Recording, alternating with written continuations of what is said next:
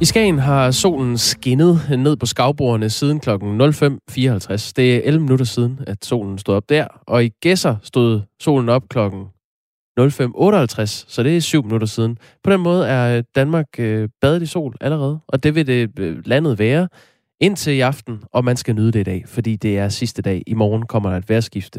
Det bliver køligere, og der kommer by, bydage og køligere vejr med temperatur omkring 10 grader resten af ugen. Det har Prince uh, skrevet, uh, lavet et helt album om det der. Ja, det er øhm, Okay, men kunne der være en chance for, når du nu er i gang, mm. Jakob Grosen, at der bliver godt vejr uh, senere på året? Eller er, er det slut for nu? Var det den sommer? Det kan vi uh, ikke sige noget om, men det der er god okay. mulighed for. Fair nok. Velkommen til Radio 4 morgen. Vi øh, har legnet en masse historier op. Øh, vi ved, at vi skal til USA om lidt. Vi ved også, at vi skal tale om vaccine. Øh, vi ved, at vi skal tale med Rasmus Paludan, øh, kendt som øh, stifter af et parti, der hedder Stram Kurs, der var øh, opstillingsberettiget ved det forgangne folketingsvalg. Ja, må jeg sige om hvad? Ja. Han har øh, startet det, der hedder en Discord-server, som er et øh, nyt begreb for mig. Jeg ved ikke, kender du til det? Nej, det, nej. Det er, en, det er en slags, øh, som jeg forstår det, en digital chatplatform, hvor man kan deltage anonymt. Og så er det med, øh, mest med voice chats, som forsvinder igen, når man har sendt det ind.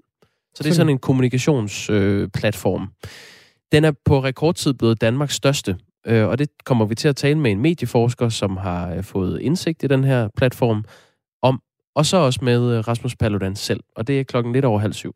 Vi skal følge op på historien om de godt 200 kilo sprængstof, der blev fundet et ellers fredeligt sted i København. Mm. Vi skal, ja, vi skal desværre ikke følge op på den uh, fodboldturnering, der hedder Super League, fordi aldrig har en idé, der virkede så død. Altså, fra det sekund, den blev uh, undfanget. Jeg håber simpelthen, du har øh, ret. Jeg har ingen holdninger til den. Jeg kan bare konstatere, at det, det er meget, meget, meget sjældent, at man oplever nogen idé have så meget modvind og så lidt medvind.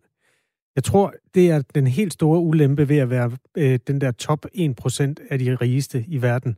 Det er, at når du lancerer en idé, så er der er ikke ret mange milliardærer i verden, og derfor er der ikke ret mange, der synes, at øh, de ting, der gør de rigeste rigere, er en god idé. Nej, men det er måske også, hvis man tager udgangspunkt i den debat, der har været sådan på vores breddegrader. Øh, man snakker jo meget om, at det, de prøver, de her store klubber, det er at få fat i markedet i øh, Asien og i USA, for eksempel. Det amerikanske seermarked. Mm. Og der kan det godt være, at de er lidt mere ligeglade med det der You Never Walk Alone og øh, Working Class Hero. Der er også klassebevidsthed i USA, siger jeg bare. Det er der også, men måske er de lidt mere ligeglade med, hvad Manchester United kommer af. Vi skal også til øh, andre planeter, en lille tur til Mars og så videre. Det, altså det her, det er Radio 4 morgen. Vi, hvis der er nogle steder, vi ikke kommer, hvor der sker noget spændende, så kan du selvfølgelig skrive til os på 1424. Men ellers så skal vi nok fortælle dig om, hvad der sker overalt. Godmorgen. Godmorgen. Og vi lægger faktisk ud i USA. I går lød de øh, sidste ord fra advokaterne i retssagen mod den tidligere øh, politibetjent Derek Chauvin, som er sigtet for drabet på øh, George Floyd. Og det skete, da forsvar og anklager gav det, der hedder deres afsluttende procedure, hvor de direkte henvendt til juryen konkluderede, hvorfor de mener, at Derek Chauvin er henholdsvis skyldig og uskyldige. Og med de afsluttende ord er det nu op til de øh, 12 jurymedlemmer i Minneapolis at afgøre Derek øh, Chauvins skæbne. Det er en afgørelse, som kommer til at blive en minepæl i øh, den amerikanske racediskussion og den debat, der pågår om USA's politis adfærd. Og til at give os et overblik, har vi nu journalist Anne Alling med fra USA, hvor hun har fulgt den her sag tæt. Godmorgen, Anne Alling. Godmorgen. Hvad var anklagerens øh, afsluttende argumenter i sagen i går? Det, som, øh, som anklageren øh, lagde ud med og sluttede med i går, det var at sige til juryen, at de kan tro på, hvad de har set. At denne her video, som øh, juryen har set, som hele USA har set, ja, som hele verden har set, af Derek Chauvin med knæet på George Floyds hals, at den kan de roligt tro på. Øh, den følelse, den gav dem i maven, kan de tro på, at, øh, at Derek Chauvin han overreagerede, at han brugte unødig magt, og at George Floyd ifølge øh, anklagerne her altså ikke var en trussel. Øh, og så lagde de også vægt på, at at det er Derek Chauvin og ikke Floyd, som er på anklagebænken, at, øh, at forsvaren snakker om, at øh, George Floyd var stofmisbruger, at han havde en kriminel fortid, og hele hans ligesom adfærd ikke er det, som skal afgøres, sagde øh, forsvaren. At det handler øh, om Chauvin, og det er ham, som, øh, som sagen ligesom er rettet mod, og at det heller ikke handler om, om delstaten mod politiet, men altså at det her det ligesom er, er en sag om Chauvin og den video, som hele verden har set, og det er den, som ifølge øh, anklagerne, som juryen ligesom skal, skal tegne eller af, lave deres afgørelse ud fra. Hvorfor var det vigtigt, at øh, det blev indskærpet? Det her det er ikke øh, mod politiet som sådan, men, men mod den her enkelte mand, øh, Chauvin? Det har været en, en, en stor del af, af debatten faktisk. Altså, der er, mm, der er amerikanere, der mener, at, at denne her diskussion ligesom også er gået ud over politiet, og det her det er blevet et, altså lige så meget som der er kritik mod politiet, så, så er der også øh, altså politi, der har været ude at tage afstand fra det her. Også mange af de politibetjente, som, øh, som har vidnet i denne her sag og sagt, altså, at de slet ikke går ind for den øh, adfærd, som, som Derek Chauvin øh, han brugte, og at det altså ikke skal være udtryk for, for det amerikanske politi. Så det var vigtigt for, for anklageren i dag at, at understrege, og han sagde altså, at, at politiets profession stadig er en nobel profession, og at, og at den, man ligesom har en profession med et ansvar, men at det var det ansvar, som Chauvin altså ikke levede op til. Vi har et klip med uh, anklageren. Lad os lige høre noget af det, han sagde i går. This case is exactly what you thought when you saw it first. When you saw that video, it is exactly that. You can believe your eyes. It's what you felt in your gut. It's what you now know in your heart. This wasn't policing. This was murder. Det her, det var mor, og ja, du kan tro på, hvad du har set, øh, sagde anklageren altså. Hvad var øh, forsvarens modsvar? Jamen, forsvaren, han sagde, at øh, nærmest det modsatte, at der er meget mere til sagen, end hvad øjnene ser. Både i, i det, denne her video, øh, den her 9 minutter lange video af Chauvin med knæet på Floyd, men også øh, i alt det, der lå forud for øh, for den video. Øh, det, som, øh, som forsvaren blandt andet lagde stor vægt på, det var at vise en anden 17 minutter lang video af alt, der skete inden både at Chauvin han øh, dukkede op til, øh, til gerningsstedet, og altså inden at øh, George Floyd blev lagt på asfalten. For der var øh, et kvarter, hvor at, øh, at George Floyd han altså modsagde sig anholdelsen. Han, øh, han ikke ville ind i politibilen, som betjentene forsøgte at, at putte ham ind i, fordi han altså til at starte med altså havde brugt en falsk 20 dollar seddel i, i det her supermarked, og det blev han anholdt for.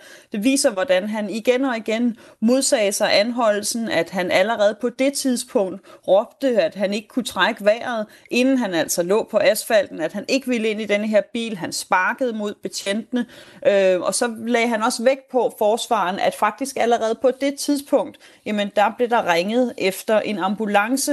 Øh, George Floyd, han, øh, han blev ramt sådan på læben, hvor det blødte fra, og de, de tilkaldte en ambulance allerede på det tidspunkt. Og det var ligesom de ting, som var vigtige for, for forsvaren at lægge vægt på, og sige, at der var meget mere, der skete inden denne her video. Og det, som er juryens ansvar, jamen det er, og, og det er at, at vise, at, øh, altså at, at deres ansvar er at, at bevise, at, at, at der er belæg for at sige, at det som Chauvin han, han gjorde, altså øh, var imod både øh, i hans, det som hans, hans retningslinjer som betjent, men altså også at se på, hvad øh, George Floyd han egentlig døde af.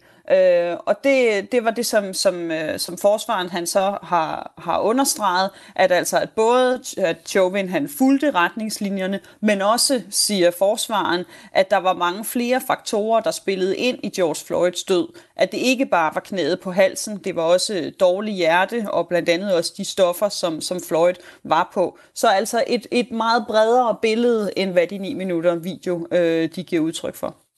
Nu hørte vi fra anklageren før. Vi skal også lige høre, hvad det var, øh, forsvaren sagde. The state has focused your attention on 9 minutes and 29 seconds. The proper analysis is to take those 9 minutes and 29 seconds and put it into the context of the totality of the circumstances that a reasonable police officer would know. Således øh, forsvaren for Derek Chauvin. Og med de her afsluttende procedurer, så er sagen jo altså endt hos de øh, 12 jurymedlemmer, Anne Alling. Ved vi noget om, hvor lang tid deres afgørelse øh, kan tage? Det ved vi ikke, nej. Øh, dommeren sagde, at de skulle forberede sig på lang tid og håbe på kort tid. Øh, det, som, øh, som sker nu, det er, at jurymedlemmerne de bliver isoleret, de bliver blevet indlogeret på et hotel, sådan så at de ikke kan, kan komme ud og ligesom øh, tale med omverdenen, mens de tager denne her beslutning. Det er usikkert, øh, hvor lang tid den kommer, der, det kommer til at tage, øh, men så er der, men der så også, kommer der også lige nu en, en kritik af, hvorvidt de egentlig kan tage beslutningen, fordi som, som forsvaren lagde stor vægt på i dag, altså at hvordan kan denne her jury være objektiv efter alt det medieståhej, der har været om denne her sag, og også alt det, der foregår lige uden for retssagen, øh, lige uden for retssagen lige nu med demonstrationer, både mod denne her sag, men også mod, øh, mod drabet på den anden øh, sorte mand, Dawn Wright, som, øh, som skete i sidste uge. Ja, en af politikerne, som er blevet kritiseret for at udtale sig om sagen, er demokraten øh, Maxine Waters fra, fra Kalifornien. Hun sagde sådan her under en øh, demonstration på gaden i Minneapolis i søndags.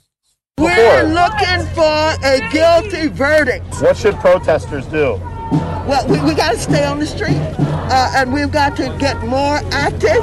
We've got to get more confrontational. We've got to make sure that they they know that we mean business. Det var altså demokraten øh, Maxine Waters, vi hørte her et øh, lidt ophedet øh, øjeblik. Hvad er det, kritikken af hende lyder på? Jamen ligesom at øh, kritikken har, har lyttet på, at, øh, at, altså, at mediebilledet ligesom har dannet et, et, et, allerede et billede af, hvad det afgørelsen skal være i denne her sag, allerede ligesom på forhånd øh, har, har dømt øh, Derek Chauvin, men så er det også den samme kritik, som nu bliver rettet mod Maxine Waters. Maxine Waters her, hun, øh, hun var i Minneapolis i weekenden, hvor hun udtalte sig til reporter her, og altså sagde, at hun mener som politiker, at øh, Derek Chauvin han er skyldig i mor, og at hun så opfordrer øh, demonstranterne på gaden til at altså, blive i gaden og skrue op for, øh, op for tempoet, hvis Derek Chauvin han ikke bliver dømt. Og det har altså virkelig skabt harme i, øh, i retssagen i dag. Dommeren han øh, var meget, meget skarp i mailet øh, og kritiserede Maxine Waters for at komme med denne her udtalelse, og ligesom sagde, at det var ligesom helt ligesom mod hele fundamentet for, hvad, hvad retssagen netop er, at, øh, at den anklagede er uskyldig til det modsatte er bevist, og han var tydelig vred over, at en, øh, en politiker i kongressen kommer ud på denne her måde, og altså allerede har taget en beslutning i sagen, og opfordrer demonstranter til altså at gøre oprør på denne her måde.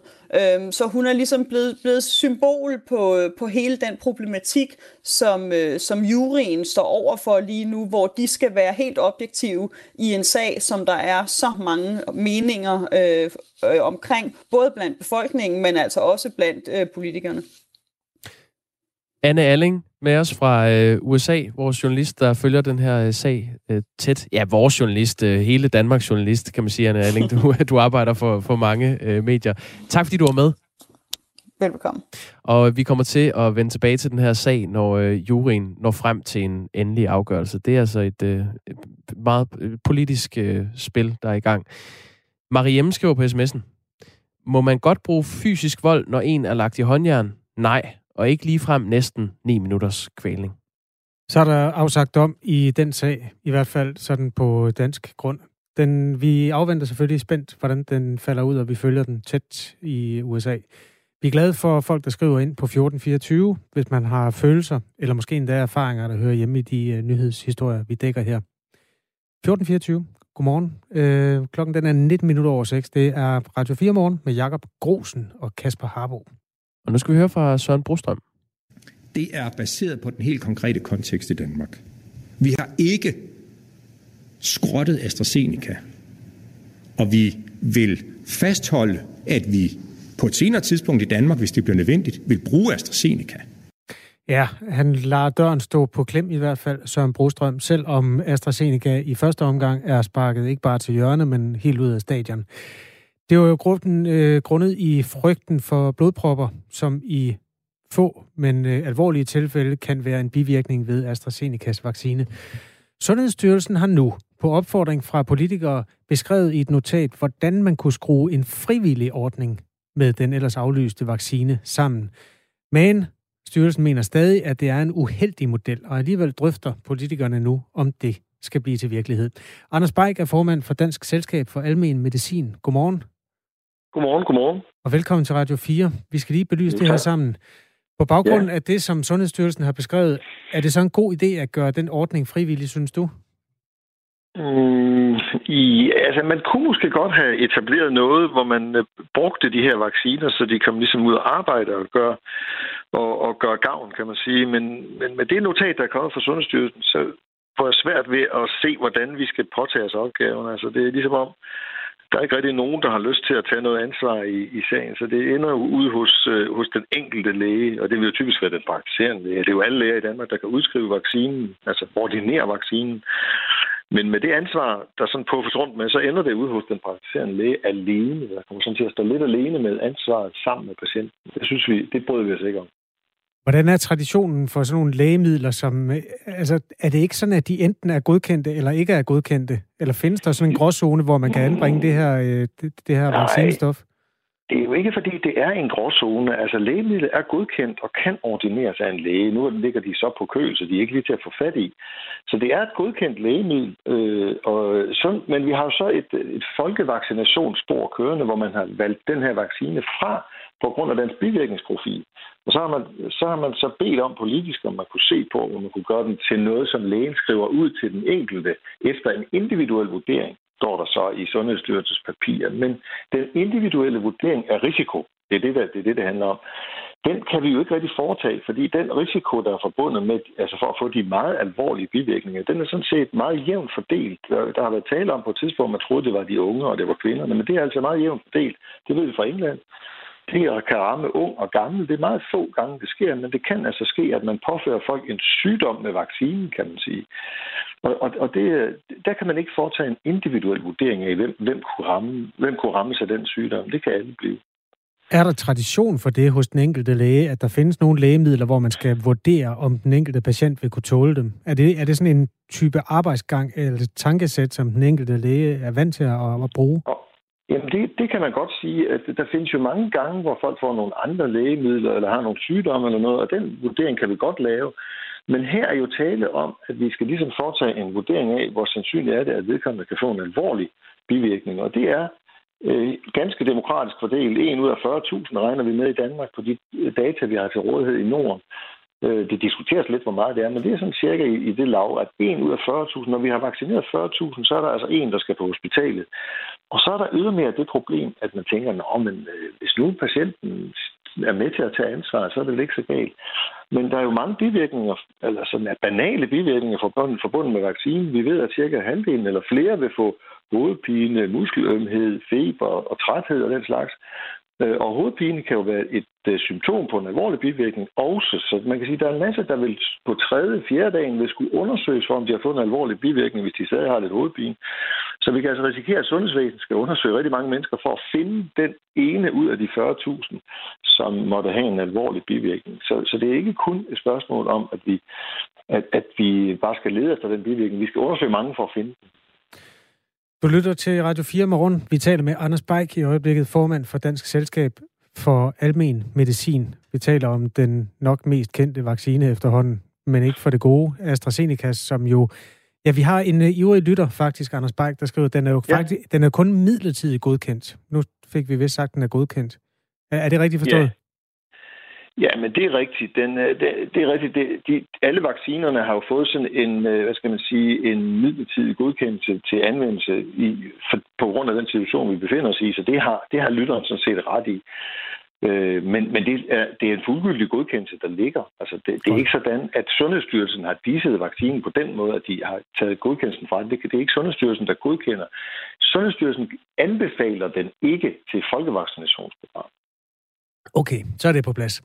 Ja. Øhm, Sundhedsstyrelsen afleverede i går et notat med anbefalinger til den her frivillige model, som nogle politikere har efterlyst. Øhm, og det går blandt andet på, at vaccinen kan ordineres af praktiserende læger efter en personlig samtale. Og det er her, hvor øh, risici og fordele og ulemper så nøje skal afvejes. Øhm, flere gange i det her syv sider lange oplæg, der understreger Sundhedsstyrelsen, at brugen af vaccinen ikke sker på styrelsens anbefalinger, man vurderer, at det vil være muligt at lave en frivillig model, men det vil ikke batte meget i det her meget store vaccineregnskab.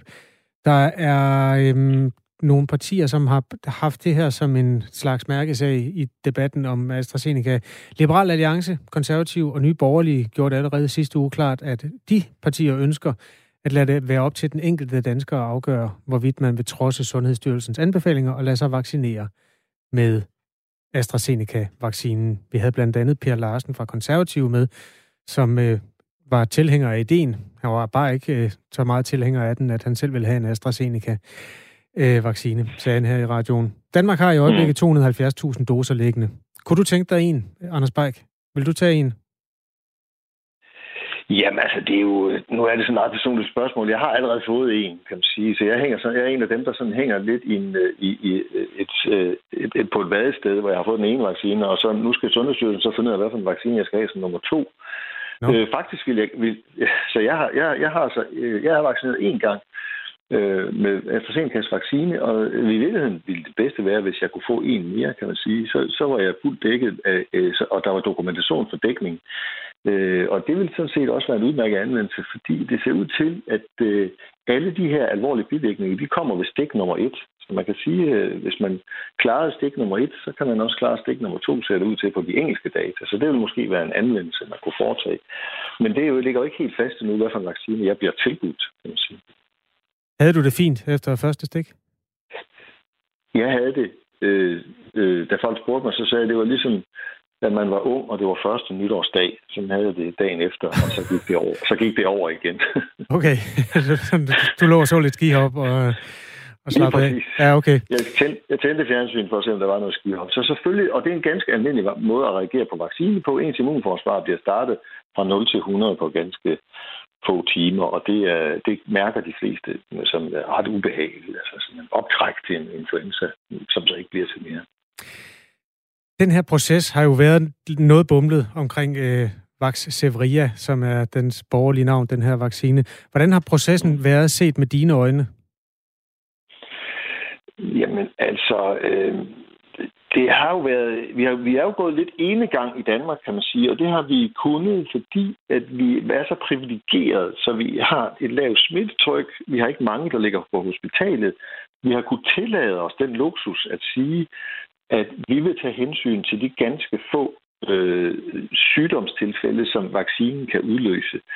Øh, og det, øh, det tror jeg sådan set ikke, du kan finde nogen af de eksperter, der har rådgivet Sundhedsstyrelsen, der er, er uenige i. At det, det er jo en, en, en beslutning, vi kunne tillade os at tage.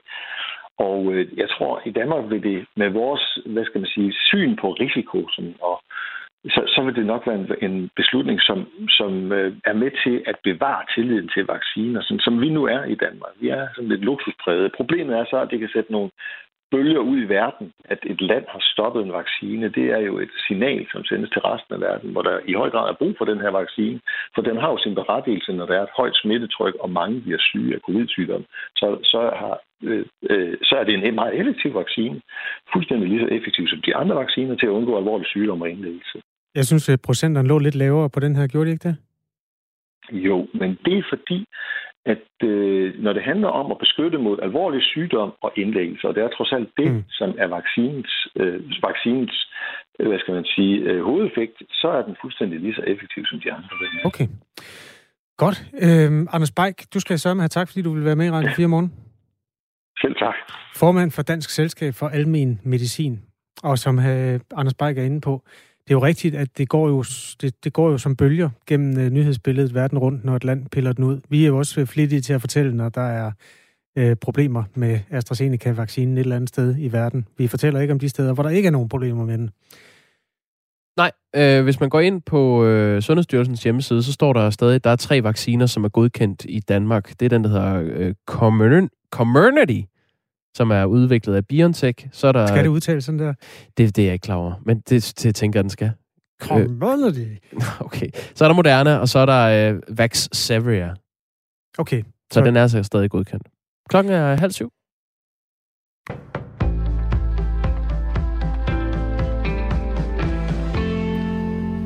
Danskerne begynder stille og roligt at omgås flere mennesker. Det viser den seneste HOPE-rapport, som følger danskernes adfærd under corona. Det er dog en meget langsom vej tilbage til normalen. Lige nu ser vi ifølge studiet i gennemsnit lige over fem personer dagligt uden for husstanden. Det er på niveau med i december, inden at restriktionerne blev strammet for at inddæmme smitten, der spredte sig hurtigt i samfundet. Ifølge professor i statskundskab på Aarhus Universitet, Michael Bang-Petersen, som leder projektet, er det i alle sammenhænge, at vi ser flere mennesker. Vi ser flere venner, vi ser flere kollegaer, vi ser flere familier, og så støder vi bare ind i flere mennesker, om man så må sige, ude i det offentlige rum. I december blev blandt andet store centre, butikker og liberale erhverv som frisører lukket efter stigende coronasmitte. Siden blev endnu mere lukket ned, da virusvarianten B117 begyndte at sprede sig, men de seneste par måneder er samfundet gradvist genåbnet. Ja, men selvom vi begynder at se flere, så, så er vi stadigvæk på et, et relativt lavt niveau. Lige nu så ser vi omkring fem personer uden for husstanden om, om dagen i, i gennemsnit mens at eksempelvis i sommer, der så vi 10 personer uden for husstanden. Så vi er et, et stykke fra, øh, fra en, en mere øh, fri tilværelse, som den vi havde i sommer. Ingen national ligadeltagelse forvist fra landsholdet, slut med EM og VM-drømme. Det internationale for- fodboldforbund FIFA, det europæiske fodboldforbund UEFA og flere Nationale fodboldforbund har haft den, de helt store sabler frem og rasle det seneste døgns tid. Thomas Sand orienterer. 12 europæiske storklubbers annoncering af en lukket Superliga udenom UEFA har skabt kaos i fodboldverdenen. Et kaos, som spillerne i de 12 klubber ender med at blive store tabere i. Forbundene tror blandt andet med, at spillerne på de pågældende hold ikke kan optræde på deres respektive landshold. Men selvom Dansk Boldspilunion DBU støtter op om UEFA's udmelding om hårde sanktioner, så mener DBU-formand Jesper Møller ikke, at spillerne i de 12 klubber skal smides af landsholdene, som det står lige nu. Jeg synes, det er for langt at gå. Jeg synes, man skal lade spillerne være i fred, både landsholdsspillere og klubspillere, siger han. Det her er noget, vi må arbejde med som fodboldledere. Jeg synes ikke, vores spillere skal rådes ind i alt det her. Dog er han ikke blind for, at så frem klubberne smides ud af UEFA og dermed træder ud af fodboldfællesskabet, så kan spillerne blive tvunget til at skifte klub, hvis det er muligt, for ikke at blive ramt af sanktioner.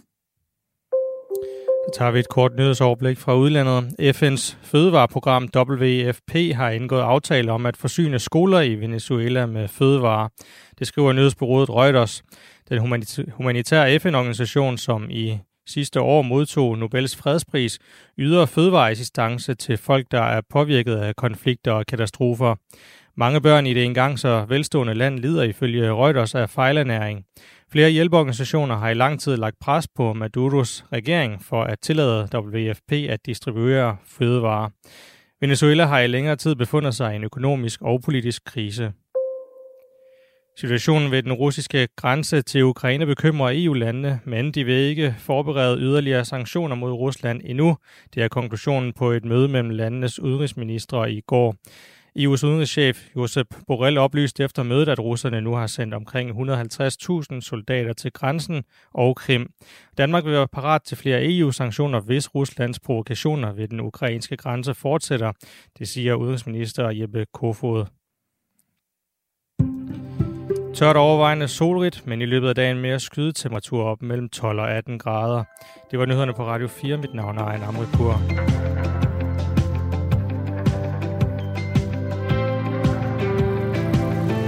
Det er den 20. april. Dejligt vejr. Hitlers fødselsdag, faktisk, for nej, det ikke være løgn. nej, det er ked at sige det. Øhm, klokken den er 6.34, og programmet, du har tændt for, hedder Radio 4 morgen. Egen et Amripur kommer med nyhederne hver gang klokken er halv eller helt. Ved siden af mig sidder Jakob Grosen, jeg hedder Kasper Harbo. Den højorienterede aktivist og tidligere folketingskandidat Rasmus Paludan har øh, startet det, der hedder en Discord-server. Det er en slags øhm, digital chatplatform, som på rekordtid er blevet Danmarks største. Det øh, kan vi fortælle her i Radio 4 morgen i dag. Øh, platformen har fået over 13.000 medlemmer og øh, bliver drevet af Dansk Ungdom, som er Stram Kurs Ungdomsparti, altså Stram Kurs Rasmus Paludans parti, ungdomsparti. Mads Kemsgaard Eberholst er medieforsker og lektor ved Roskilde Universitet. Godmorgen. Godmorgen. Godmorgen. Det her det er en historie, hvor vi er nødt til at begynde ved Adam og Eva, øh, for at man lige forstår, hvad det her overhovedet drejer sig om. Øh, en Discord-server, hvad er det for noget? Jamen altså, det er jo, som, som vi også selv nævner her, det er en form for, øh, for chat, øh, hvor man kan øh, sidde og skrive øh, inde på forskellige forer, som, hvor man kan øh, Øh, inddele en, en debat inden for forskellige emner, og så kan man faktisk også øh, snakke sammen sådan rigtigt, altså med lyd, og man kan endda snakke sammen med billede, hvis man måtte have lyst til det. Men først og fremmest så er det en, en, en form for samtale og, og debatplatform. Og, og det, det, der gør den lidt unik, det er, at den har udgangspunkt i gamingmiljøet øh, og har i lang tid været gamernes foretrukne platform til at tale med hinanden, mens de gamede, øh, og, og i det hele taget, hvad der havde med øh, om, omkring spil at gøre.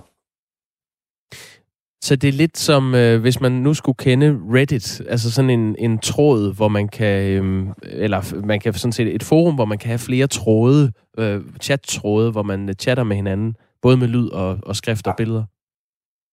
Ja, det er ak- akkurat.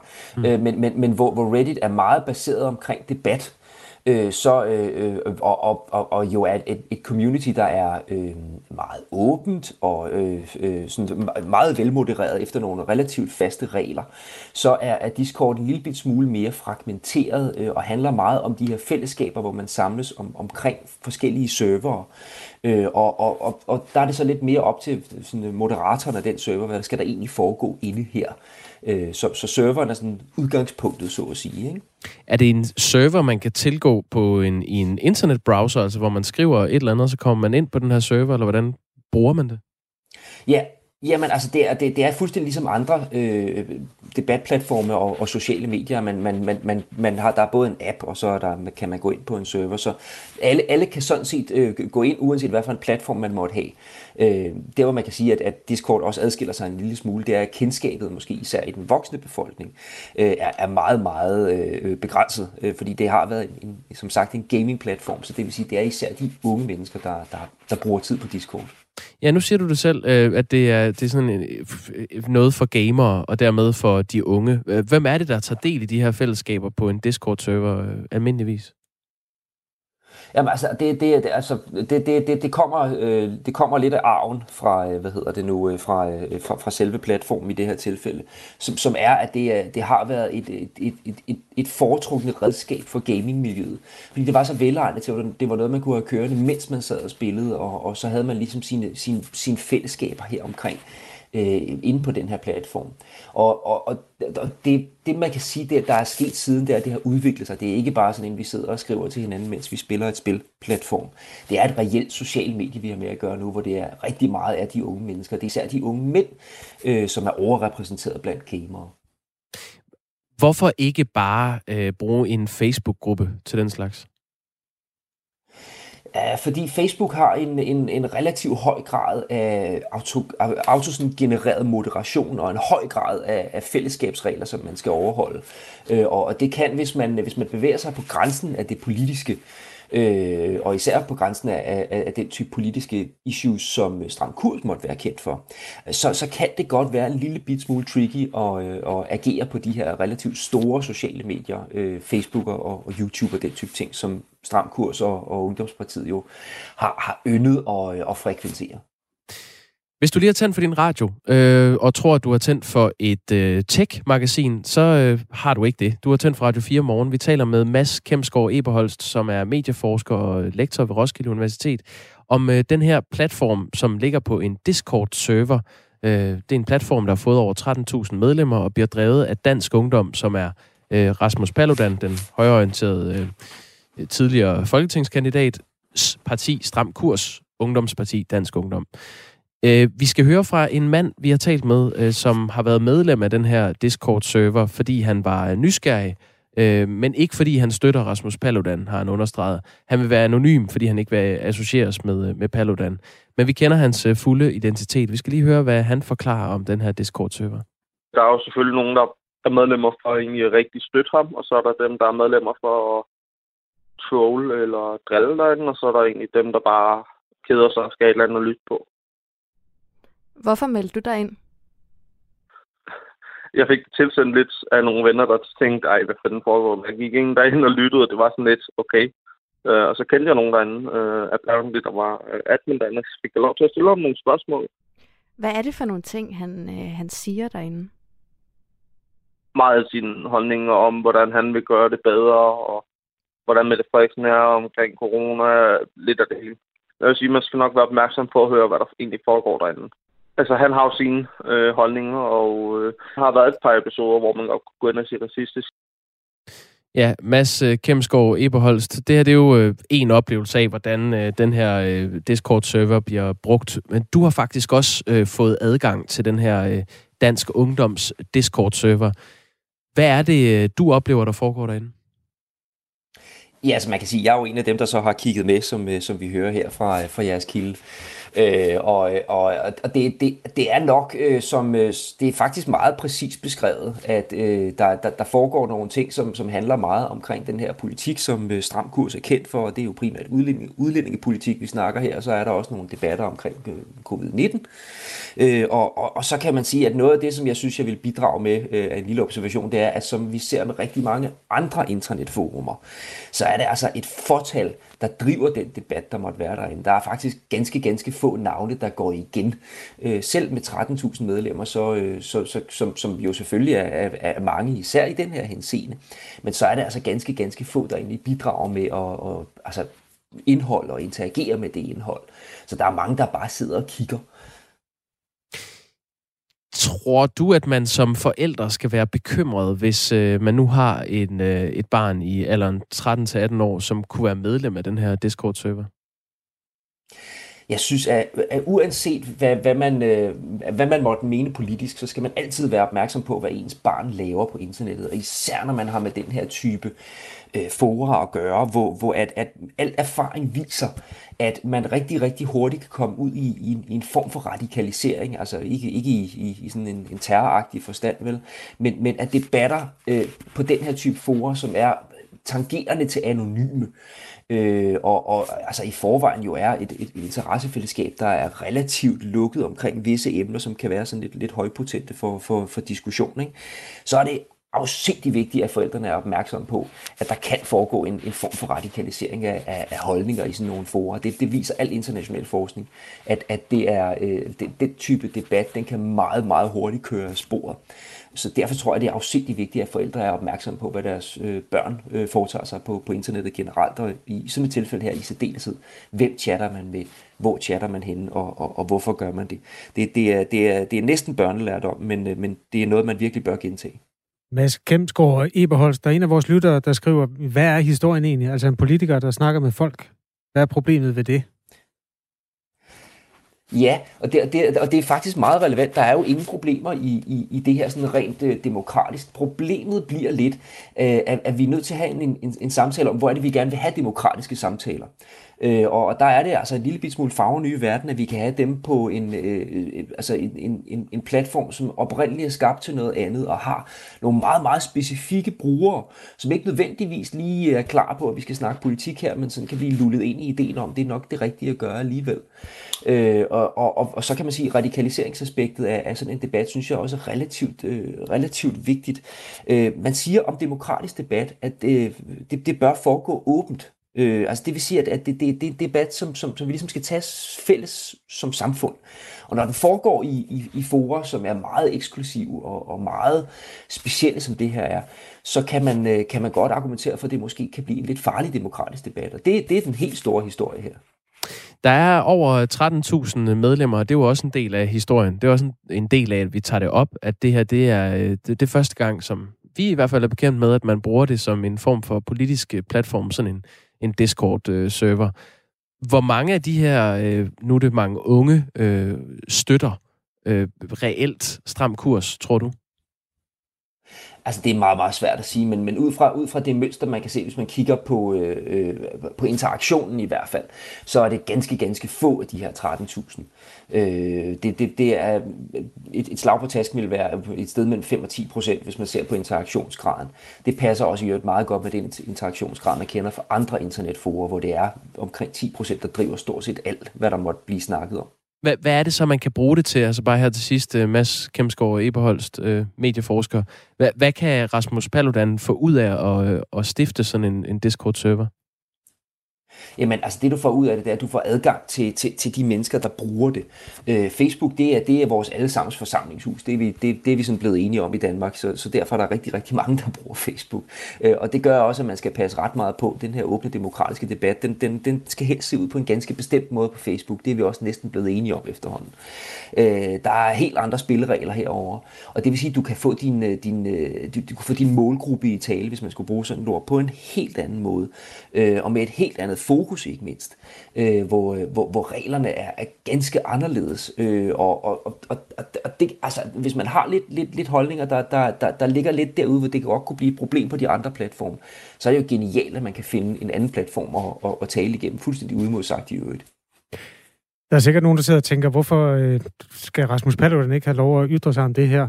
Og øh, jamen, det skal han jo sådan set også, men...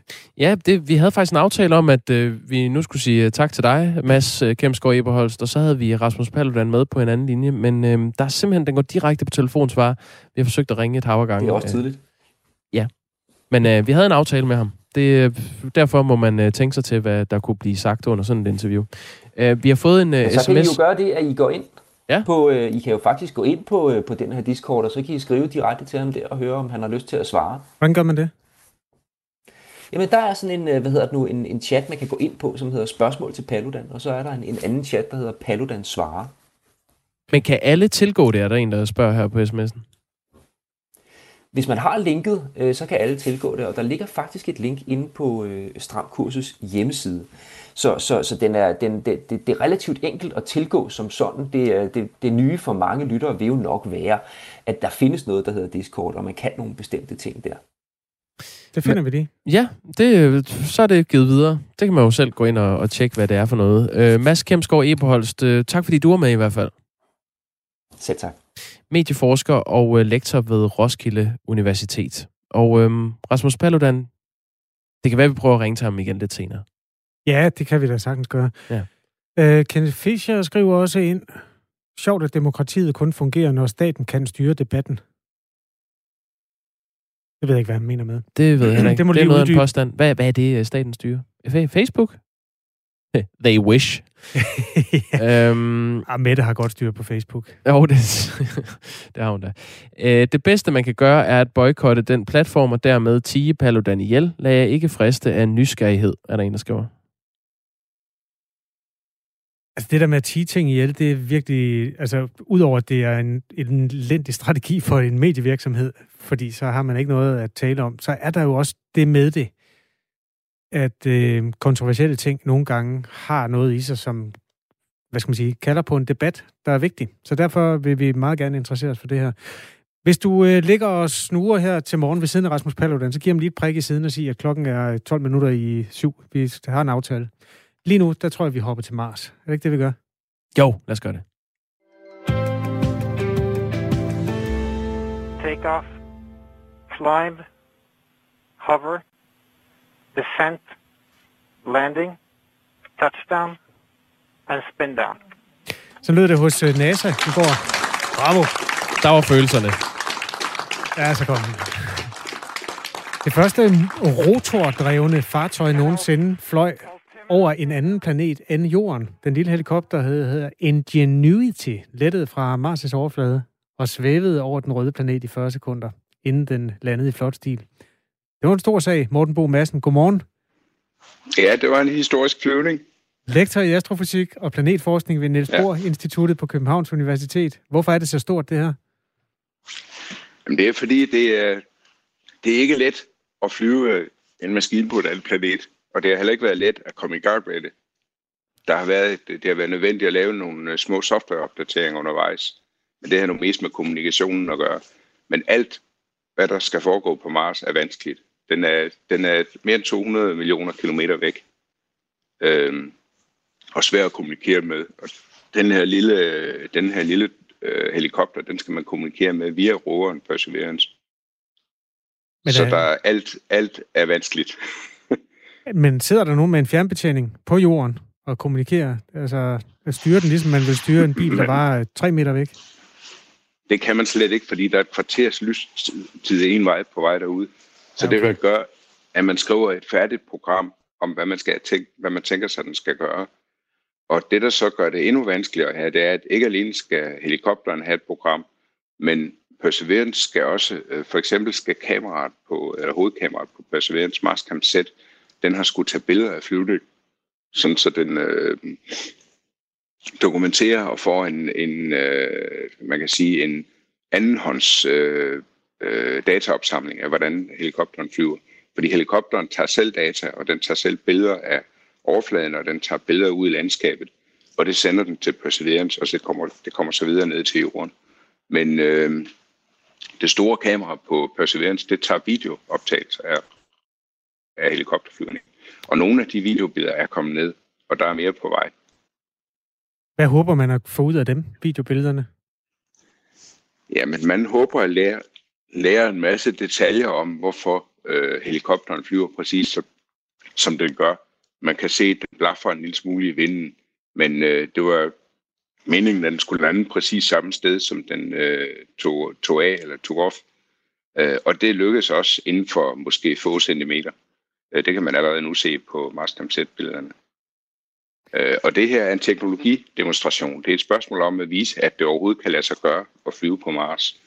Og jeg hørte en pressekonference i går, hvor NASA's øh, direktør han sagde, at øh, de havde allerede en, øh, en øh, de arbejder allerede på en version, der var 25 kg, som øh, vil kunne bruges til meget mere avancerede ting, end bare at vise, at man kan flyve.